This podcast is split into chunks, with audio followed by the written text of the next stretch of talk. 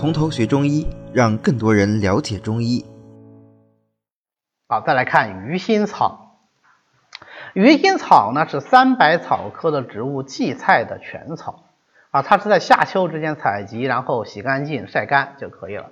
呃，在前一段时间，这个杭州市的菜场就经常可以看到有鱼腥草在卖。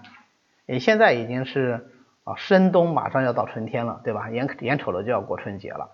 前一段时间是不是正好就是夏末冬初啊？哎，那个时候就有鱼腥草卖。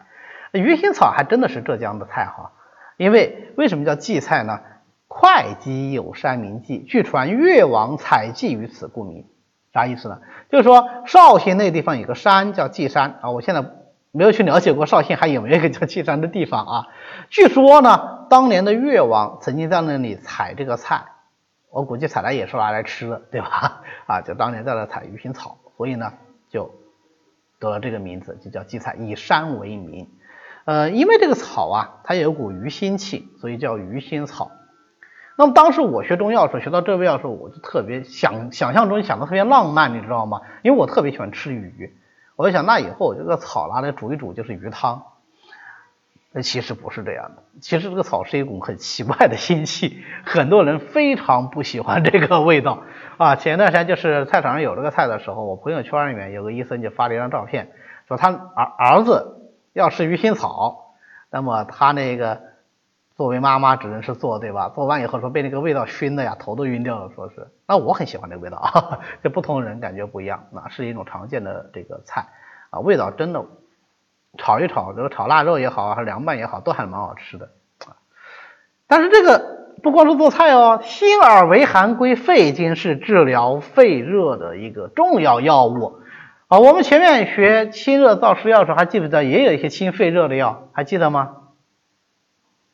黄芩是不是啊？也能清肺热。那鱼腥草和黄芩的清肺热有什么不一样呢？我们来看一下。首先，它是辛寒的。所以它就能清能散，黄芩是苦寒的，对不对？所以它只能够清，但是苦能就能燥，所以它的清热燥湿。那鱼腥草呢，能清能散，它的清热解毒，善能排脓，因为它有通行的作用，又是入肺经的，所以它尤其善于排哪个脓啊？排肺的脓。肺什么时候会有脓啊？肾痈了呗，对吧？啊，痈就是化脓性疾病嘛，所以它就能够治疗肺痈症。啊，治疗肺痈的咳唾脓血，当然啊，其他的肺热症它也可以治，比方说肺中有热或者是有痰热引起的咳嗽，它也能够治啊。配上桔梗呐、芦根呐、薏米仁呐，桔梗、芦根、薏米仁这三味药都有排脓的作用哦，都入肺经哦，都能清热哦，那么加在一起是不是治疗肺痈就特别好啊？啊，那么配上知母啊、贝母啊、桑白皮呀，就能够治疗肺热的咳嗽啊，所以它不光是说能够排脓。那么肺主表，肺和皮毛，所以它也能够治疗皮毛的热毒。皮毛的热毒是什么？臃肿疮疡嘛，对吧？所以它能治疗各种臃肿疮疡症。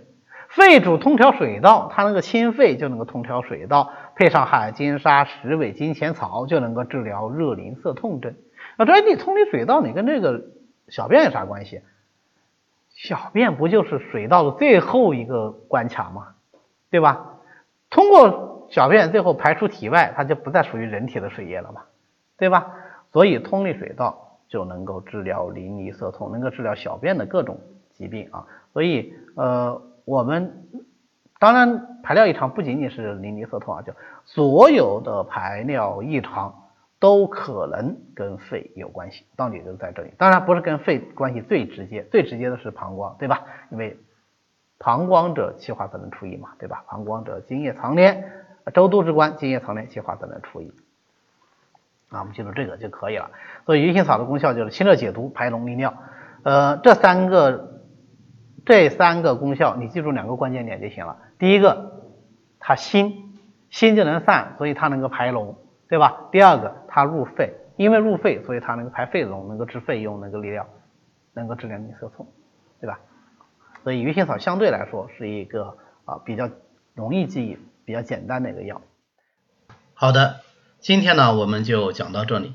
为了方便大家和其他喜欢中医的朋友一起来学习和讨论中医知识，我们呢建了一个微信群，欢迎大家扫描下方的二维码，添加我们的管理员的微信。然后发送从头学中医，他就会拉大家入群的。那么我们下次再见。